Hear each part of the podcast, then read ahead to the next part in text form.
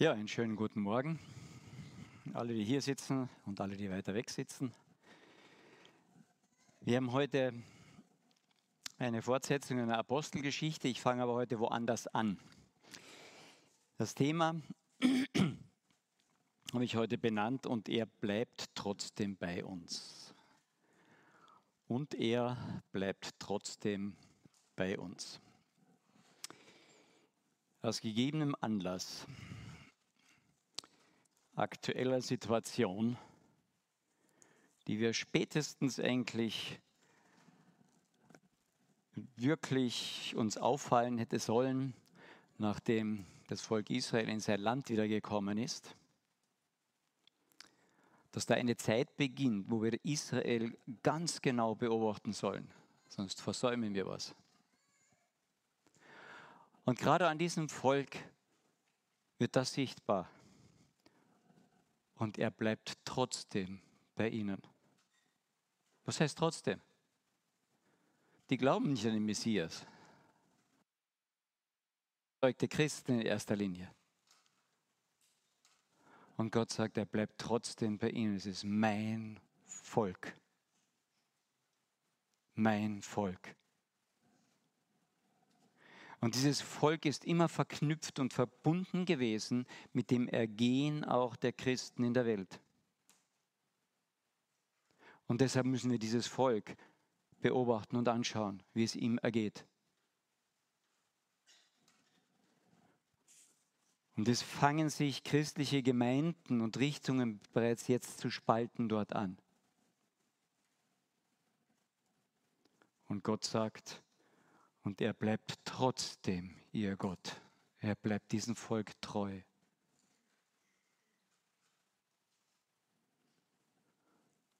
Die Hamas, PLO, ganze Volk, der, das dahinter steht, Nachkommen von Esau, Edomiter, lest diese Dinge nach in Gottes Wort oder erkundigt euch, was bedeutet das alles? Sonst verstehe ich ja die ganze Situation noch nicht. Ich muss dort hinschauen, um meine Zeit auch zu verstehen, ein Stück, um richtig zu reagieren.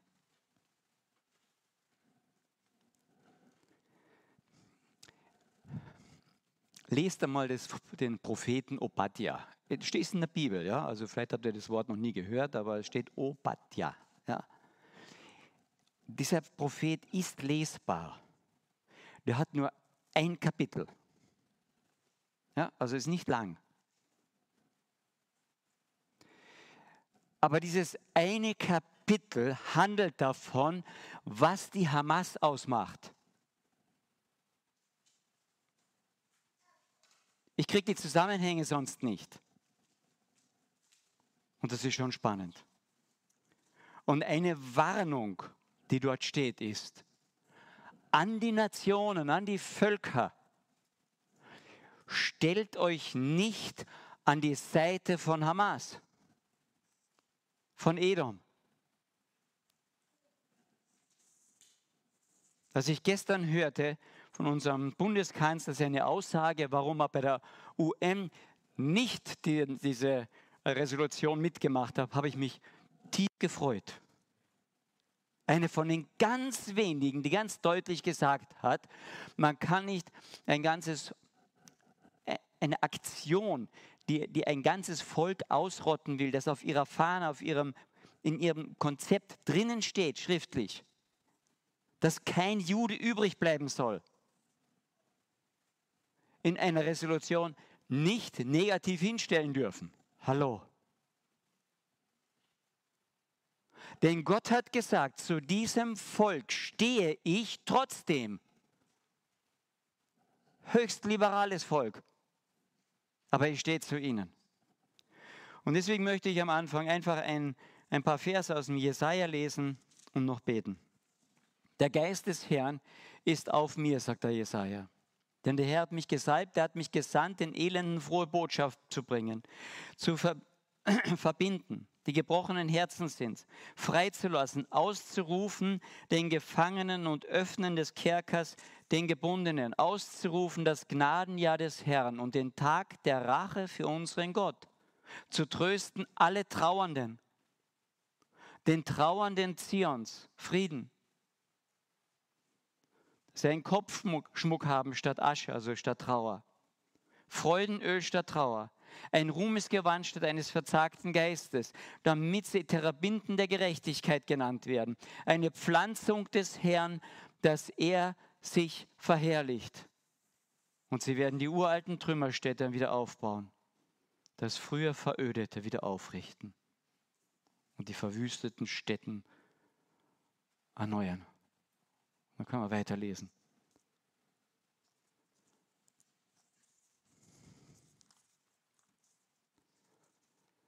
Wir haben heute eine Auseinandersetzung, die,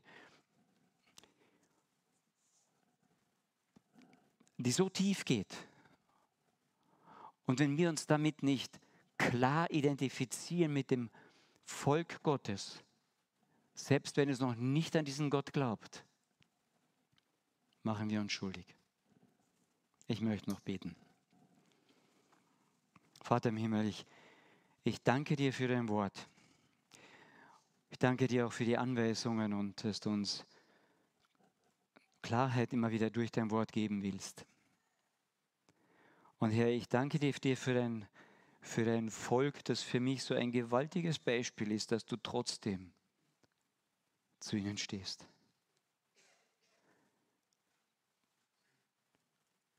Und dass du die Geschichte erfüllst, gerade an ihnen. Und Herr, wir wollen uns, und ich will mich sehr bewusst und öffentlich an die Seite deines Volkes stellen, mit dem du noch weiter Geschichte schreiben wirst. Und Unrecht Unrecht nennen. Und dein Volk immer wieder vor dich bringen. Herr, dass du es segnest, dass es Buße tut, dass viele dort noch dich kennenlernen, bevor du wiederkommst.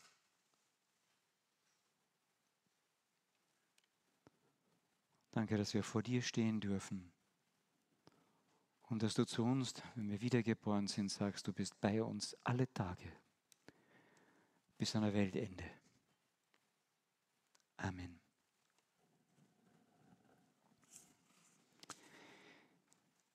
Eine Sache, die mich, die mich durch die ganze Bibel immer wieder verfolgt, auf der einen Seite traurig macht und auf der anderen Seite unendlich froh.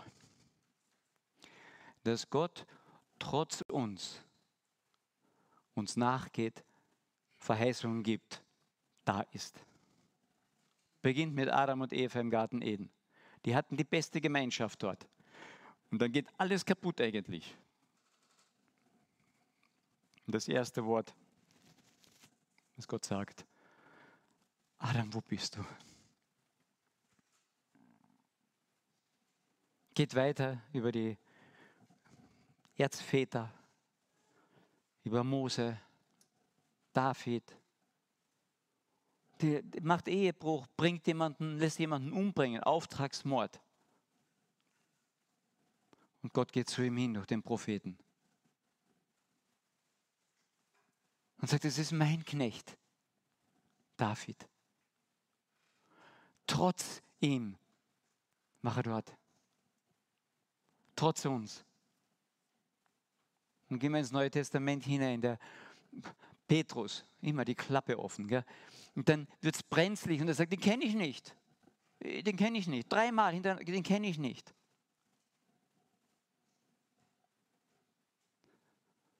Und das Erste, was Jesus macht, ist, er dreht sich um und schaut ihn an. Ich würde so jemanden nie mehr anschauen. Weil er sagt, er bleibt bei uns trotzdem. Und am See Genezareth, wo er ihn trifft, lädt er ihn wieder ein. Petrus, hast du mich lieb? Der kommt ihm entgegen. Trotz des Versagens. Das soll uns sowas von Mut machen.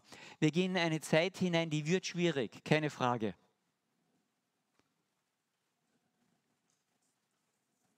Und er sagt, ich bin bei euch alle Tage. Aber hier, ich in dieser Zeit weiß ich nicht einmal, ob ich da nicht ganz versagen werde. Das kommt mir immer wieder jetzt entgegen. Ich, das wird so schwierig werden, ja. Und Gott sagt, ja, aber ich bin bei dir, trotzdem. Ja, aber Herr, wenn ich versage, dann sagt er, deswegen bin ich durch ein Kreuz gegangen.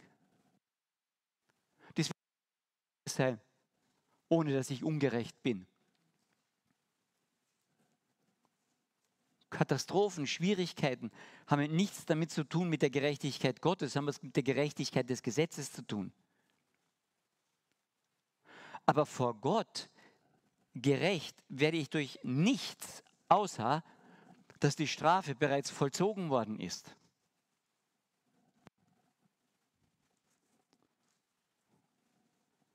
Jetzt wird ein Paulus, der, der die Christen verfolgt hat und, und denen wirklich Schaden zugefügt hat, kommt Jesus zu ihm, begegnet ihm. Und er blieb bei ihm trotz des Paulus. Und ich möchte heute eine Seite des Paulus ein bisschen mit anschauen, den wir manchmal vielleicht ein bisschen zu sehr verherrlichen, um auch zu zeigen, dieser Paulus war auch ein Mensch. Und trotzdem hat Jesus zu ihm gehalten. Oder gerade deswegen, weil wir sie gerade dann brauchen.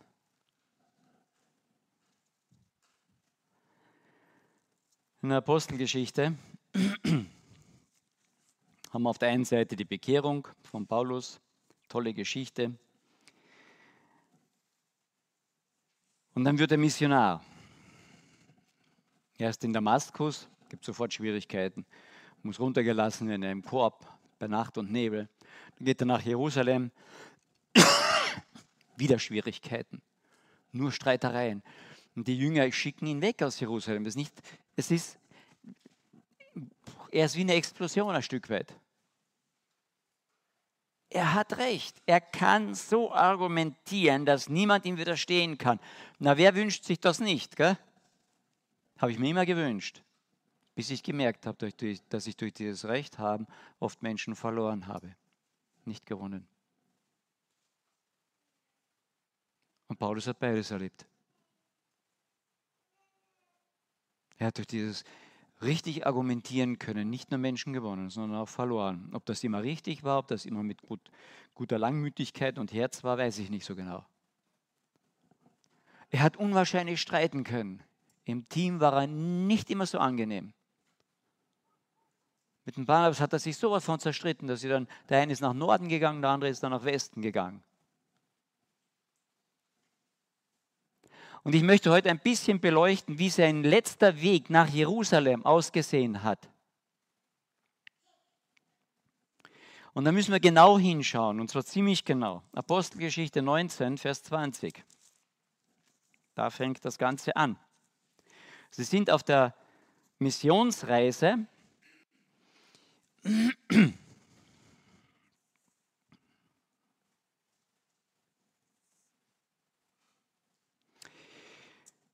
Das Wort wuchs mit Macht in Ephesus.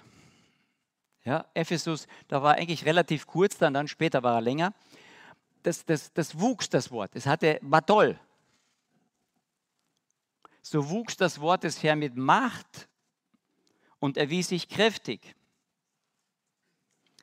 Als dies aber beendet war, was immer hier beendet war, die Macht, das Wachstum, ich bin nicht sicher, nahm sich Paulus und Geiste vor, nachdem er Mazedonien und Achaia durchzogen habe, nach Jerusalem zu reisen und sprach, nachdem ich dort gewesen bin, muss ich auch noch Rom sehen. Und dann sandte er seine Mitarbeiter weiter. Und da macht er noch eine lange Reise. Ich meine, äh, Ephesus, das liegt in der Türkei, also an, an, fast an, an der Küste dort. Und dann marschiert er noch bis hinauf nach Mazedonien, durch Griechenland hinunter, bis Korinth herunter und dann wieder diesen ganzen Weg auch zurück. Aber steht was Interessantes. Paulus nahm sich im Geiste etwas vor.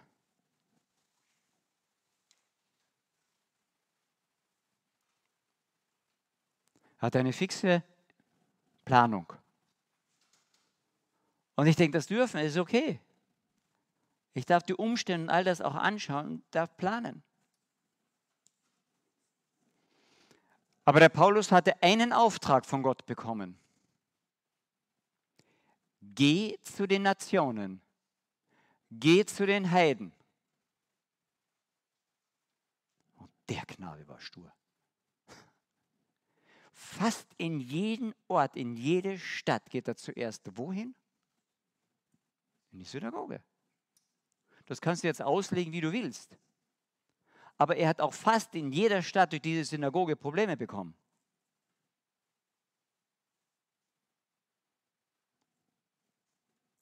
Ich mache ein Fragezeichen dahinter. Also geht er über Mazedonien, Korinth, dort wird ein Anschlag an ihn geplant, dann fährt er nicht mit den anderen mit, zu gefährlich, geht wieder den ganzen Weg oben herum zurück. Und dann kommt er nach über Troas, da treffen die sich alle dann wieder, das ist wieder an der kleinen asiatischen Küste. Und dann geht es runter nach Milet. Milet war von Ephesus ein Stück nach Südost, äh, Südwesten hinunter. Und dort ruft er die Ältesten von Ephesus nochmal. Er möchte noch Abschied nehmen von ihnen. Und diesen Teil in Apostelgeschichte 20 lese ich auch nochmal der Abschied des Paulus an die Ältesten von Ephesus, Apostelgeschichte 20 und dann der erste, der ist diese ganze Abschied, der sagt, äh, äh, er sagt ihnen ganz gute und wichtige Dinge noch als Abschluss, auf was sie achten sollen, wo sie wirklich festbleiben sollen, Warnungen und so weiter.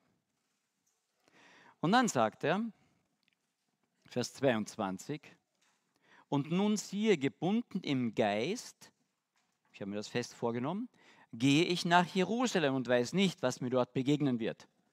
Echt? Weißt du das nicht, Herr Paulus? Außer, und dann sagt er selbst, außer dass der Heilige Geist mir von Stadt zu Stadt bezeugt und sagt, dass Fesseln und Bedrängnis auf mich warten. Paulus, du weißt, was dir dort begegnen wird, aber du hast dir so fest in deinem Geist vorgenommen, dass das, was Gottes Geist dir sagt, du dann mit hineinbaust, aber nicht als Warnung nimmst. Wir können das ja nett auslegen, weil dann sagt er, aber ich achte mein Leben nicht der Rede wert, damit ich meinen Lauf vollende und den Dienst, den ich von dem Herrn Jesus empfangen habe, das Evangelium der Gnade Gottes willen bezeuge. Und dann sagt er weiter, ich werde euch nicht mehr sehen. Ich achte doch mein Leben nicht. Das ist ja, ist ja okay. Ich denke, das ist eine tolle Einstellung, ist richtig. Das ist in Gottes Hand. Aber wir sehen ein bisschen, hier mischen sich Sachen. Und dann geht es weiter über Tyrus. Gibt es eine Warnung in Apostelgeschichte 21. Vers 3 bis 6 lese ich einmal. Als wir aber Zypern gesichtet hatten, also vorhin mit dem Schiff dort, und es links hatten liegen lassen, segelten wir nach Syrien und legten zu Tyrus an. Denn dort hatte das Schiff die Ladung abzuliefern. Nachdem wir die Jünger gefunden hatten, blieben wir sieben Tage dort. Diese, die Jünger, die hatten ja auch Gottes Geist, oder? Diese sagten dem Paulus durch den Geist, er möge nicht nach Jerusalem hinaufgehen.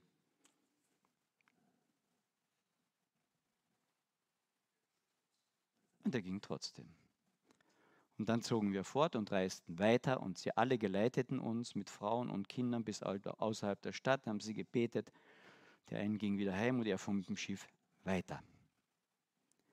Und dann kommen sie ins Land.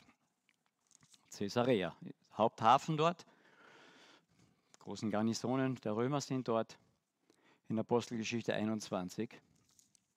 Vers 8. Da geht es dann weiter. Am folgenden Tag aber zogen wir aus und kamen nach Caesarea und wir gingen in das Haus des Philippus. Den kennen wir ja schon aus der Apostelgeschichte ganz am Anfang. Und Philippus, nämlich des Evangelisten, der einer von den sieben war und blieben bei ihm. Dieser aber hatte vier Töchter, Jungfrauen, die weissagten. Als wir nun mehrere Tage blieben, da kam ein Prophet mit Namen Agabus von Judäa herab. Der kam extra aus Zentralisrael herab nach Caesarea, um hier eine Botschaft zu sagen. Und der Agabus, den kennen wir bereits, Anfang der Apostelgeschichte. Das war ein anerkannter Mann Gottes. Der hatte eine, eine Hungersnot vorausgesagt. Und dann haben sich alle darauf eingestellt, das ist ja Warnung, jetzt müssen wir uns darauf einstellen, gesammelt dafür und so weiter. Und so konnten sie die Hungersnot gut überstehen. Apostelgeschichte wird das benannt am Anfang. Also Agabus war nicht irgendjemand, sondern ein Prophet Gottes. Und dieser Agabus kam zu uns und nahm den Gürtel des Paulus und Füße und die Hände und sprach, dies sagt mein Geist? Dies sagt der Heilige Geist. Den Mann, dem dieser Gürtel gehört, werden die Juden in Jerusalem so binden und in die Hände der, in die Hände der Nationen überliefern. Als wir das hörten, da baten wir, sowohl wir, ist der Lukas dabei, ja? also er hat ein Evangelium geschrieben, war auch nicht ganz ohne Gottes Geist, denke ich. So baten wir ihn, sowohl wir als auch die Einheimischen, dass er nicht nach Jerusalem hinaufgehen möchte. Paulus aber antwortete, was macht ihr mir, dass ihr, dass, dass ihr weint und mir das Herz bricht? Denn ich bin bereit, nicht allein gebunden zu werden, sondern auch in Jerusalem für den Namen des Herrn Jesus zu sterben. Als er sich aber nicht überreden ließ, schwiegen wir und sprachen, der Wille des Herrn geschehe.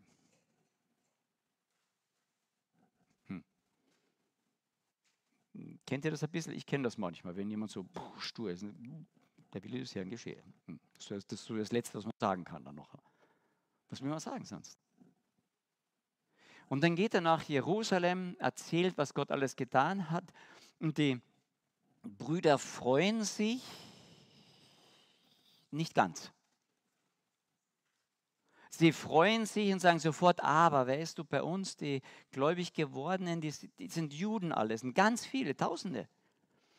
Aber die halten natürlich auch die jüdischen Gebote und die haben gehört, dass du die Gebote nicht so hältst. Jetzt überzeuge sie, dass es irgendwie geht. Und dann wird ein Plan ausgeheckt, dass er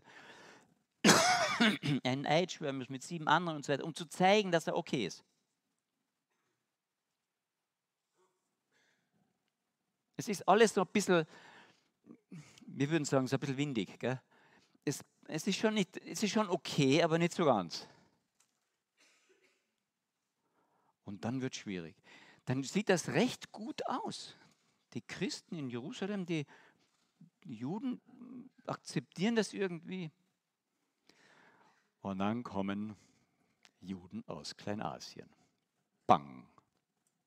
Wo war er in Kleinasien immer wieder? zuerst in den Synagogen. Jetzt kommen diese und treffen ihn dort im Tempel und die machen einen riesen Auflauf. Wir haben das gehört in den letzten paar Predigten, sodass der, der römische, äh, die Römer einschreiten müssen, ihn, ihn da rausholen müssen.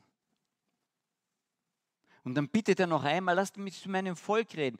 Paulus hatte eine, eine unwahrscheinliche tiefe Sehnsucht.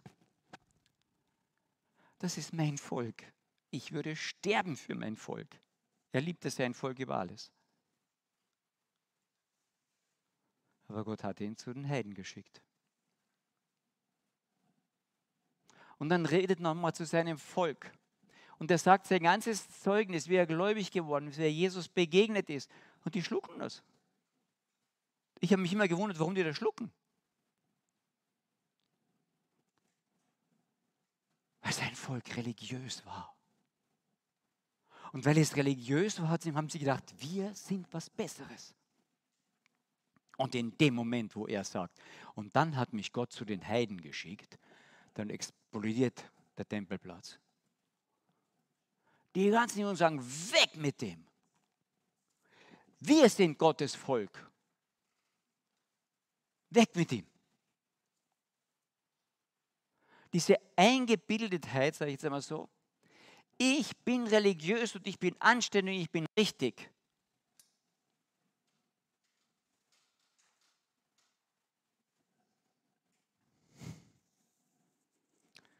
Und trotzdem ist bis heute dieses Volk sein Volk.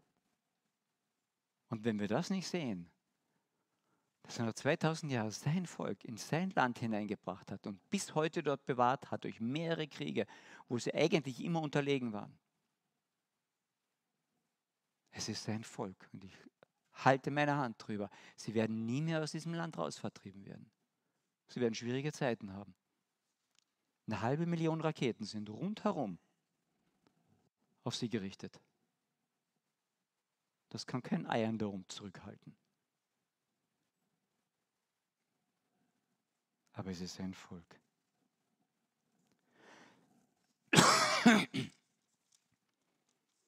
Und dann wird er herausgerissen dort. Ach ja, für meinen Herrn sterbe ich ja. Und die Römer lassen ihn ausspannen, dass er gegeißelt wird, um herauszufinden, was ist denn da so, was ist da falsch bei ihm. Und dann beruft er sich darauf, dass er Römer ist. Schlauer Schachzug. Aber es ist nicht so ganz, wo er anfängt, ich sterbe doch für den, ist mir doch egal. Ja, ich habe immer gedacht, hm, schlauer Schachzug, aber es hat auch nicht so ganz gepasst. Okay, dann wird am nächsten Tag für Synod, Synodrium, jetzt habe ich das durcheinander, vor die Gerichtsbarkeit der Juden geführt. Ja? Am Tag davor noch, da hat er ihnen das Zeugnis gesagt. Das war okay. Aber an dem Tag, da sieht er, ah, das sind Pharisäer und Sadduzäer. Und sie wollen ihn richten. Und da sagt er hinein, ich bin hier wegen der Auferstehung. Wissend, dumm, geht sofort hoch, die zwei gehen, kommen sich sofort in die Haare. Die einen sagen, der ist total unschön, die anderen sagen, weg mit ihm. Sodass die Römer ihn wieder herausholen müssen, bevor er zerrissen wird. Schlauer Schachzug, aber ich bin ja bereit, für Jesus zu sterben. Ich will nicht jetzt eins nur gegen das andere aussprechen, aber wir merken so, es ist ja. Und dann hört er davon von seinem Neffen, äh, ein Anschlag ist auf, auf ihn verübt werden, weil er so nach Caesarea gebracht worden und da haben ganze Reihe Juden gesagt, unterwegs werden wir ihn töten. Und dann schickt er den zum Obersten. Der Oberste weiß bereits, das ist ein Römer, auf den müssen wir besonders aufpassen. Und ah. Naja, jedenfalls wird es gut geplant. Aber es ist alles ein bisschen, Apostel Paulus, du bist zu den Heiden geschickt. Und was, was ich dann toll finde? In dieser Nacht. Wir lesen es Apostelgeschichte.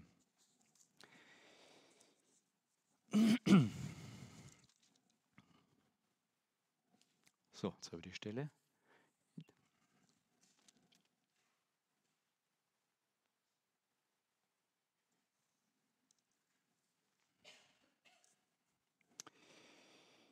Mhm.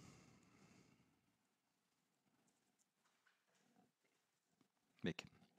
Und ich habe es anscheinend hier nicht richtig aufgeschrieben. Ah, na doch. 11 ist es. 23, 11. In der folgenden Nacht aber stand der Herr bei ihm und sprach, sei guten Mutes, denn wie du meine Sache in Jerusalem bezeugt hast, so musst du auch in Rom bezeugen. Ich kann mir schon vorstellen, der Paulus fragt was läuft hier?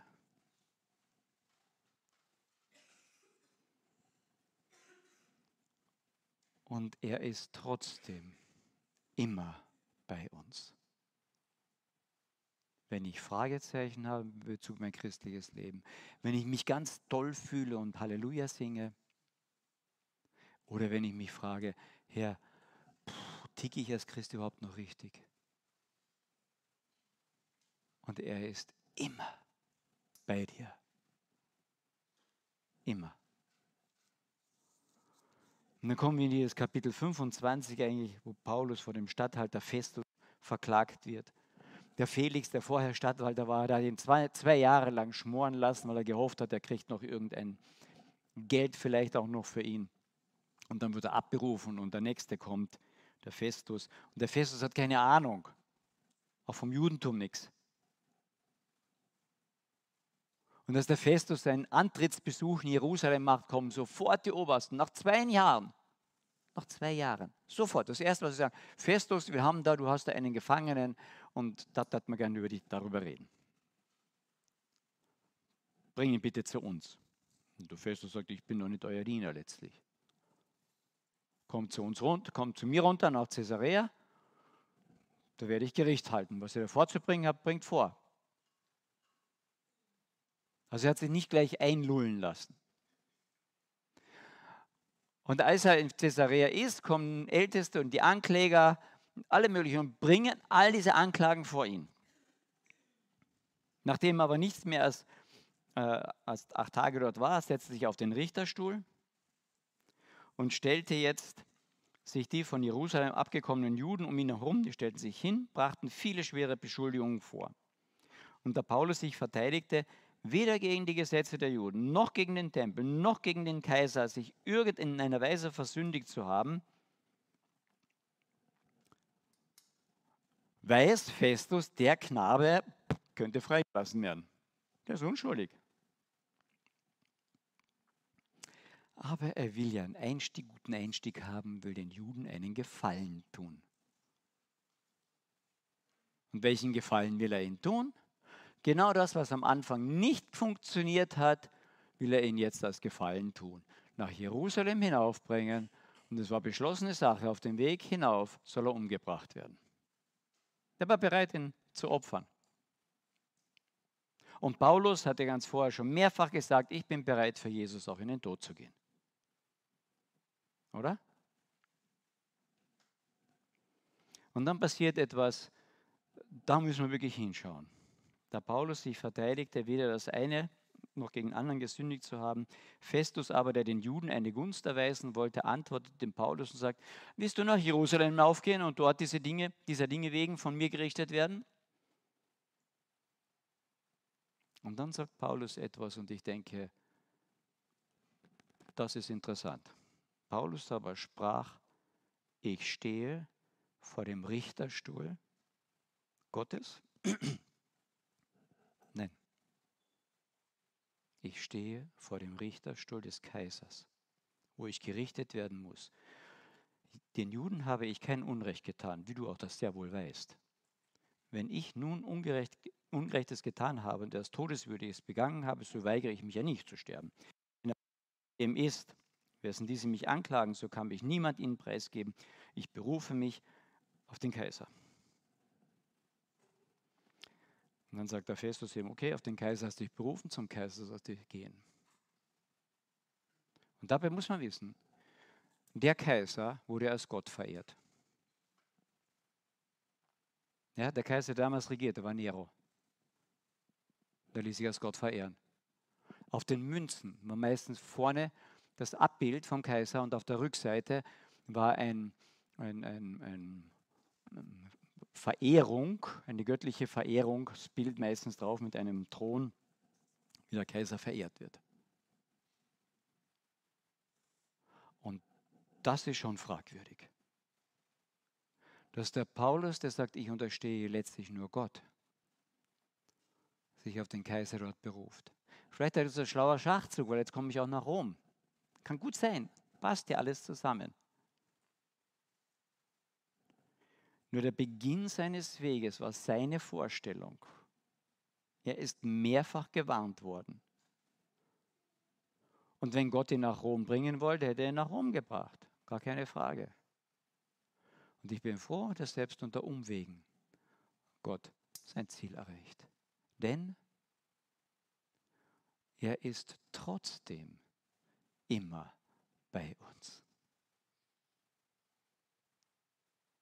Und dann kann er vor denen nochmal sein Zeugnis sagen.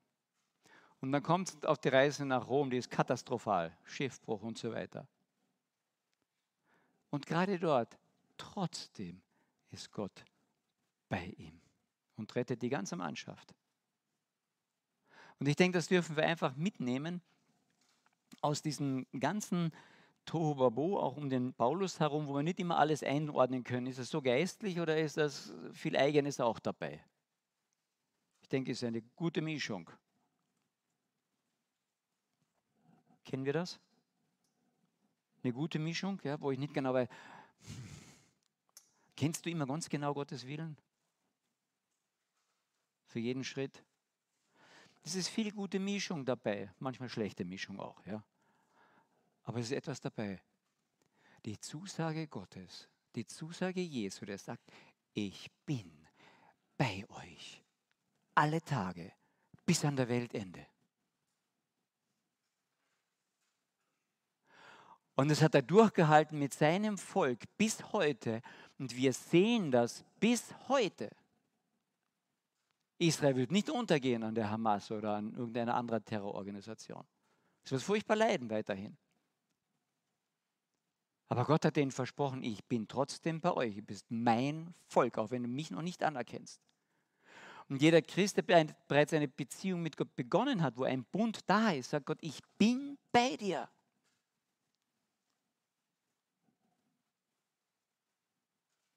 Und wir haben Organisationen jetzt, die, die wirklich satanisch-dämonisch sind, wo es nur darum geht, nicht einen Sieg zu erringen, sondern ganze Völker und Völkerschaften auszurotten.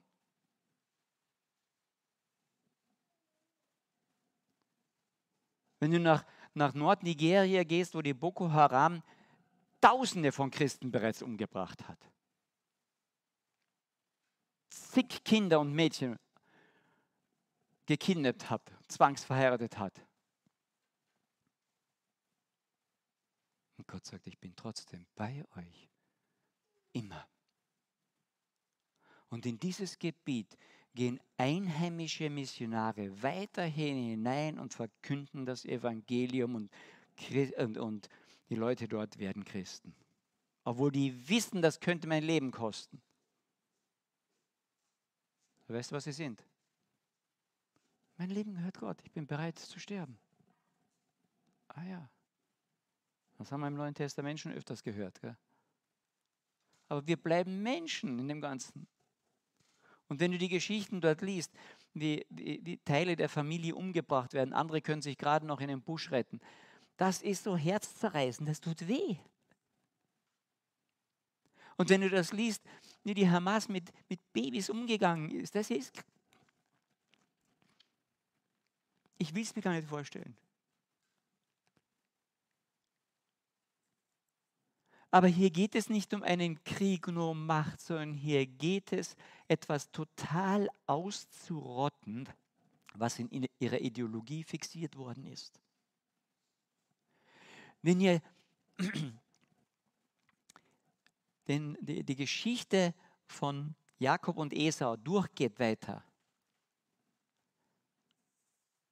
dann werdet ihr merken, dass die Nachkommen Esau immer gegen das Volk Israel waren.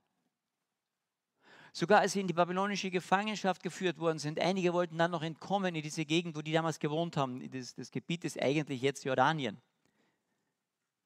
Und wollten dorthin fliehen und die haben sie umgebracht.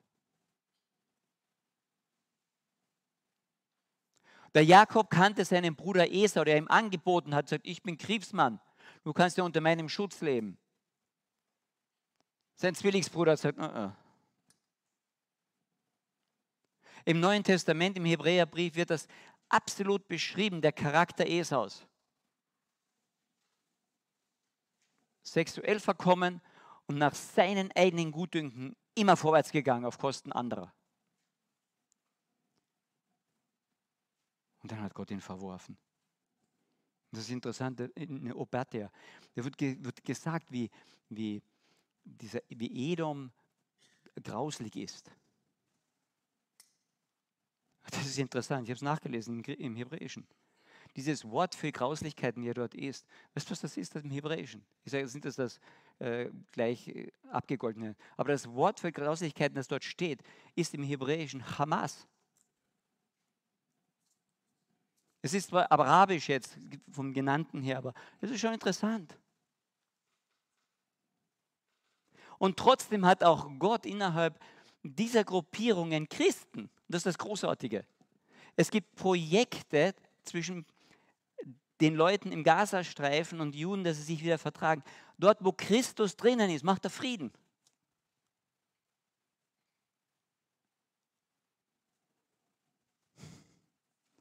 Und er bleibt trotzdem bei uns. Aber ich darf auch die Linien Gottes, die er gezogen hat, nicht einmal einfach human übersehen. Passen wir auf dort.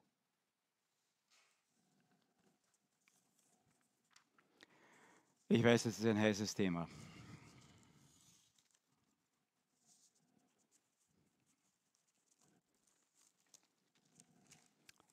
Und ich bin gespannt, wenn das Theaterstück hier in Klagenfurt spielt.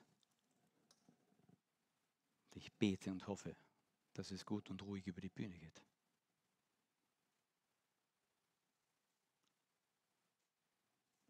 Ich möchte noch beten. Herr, wir stehen vor dir und ich möchte einfach bitten, dass du hilfst, dass wir dein Wort ernst nehmen, dass wir es richtig verstehen. Und dass wir nicht leichtfertig auch mit all dem, was du uns in der heutigen Zeit zeigst, nachdem dein Volk in sein Land wieder gekommen ist.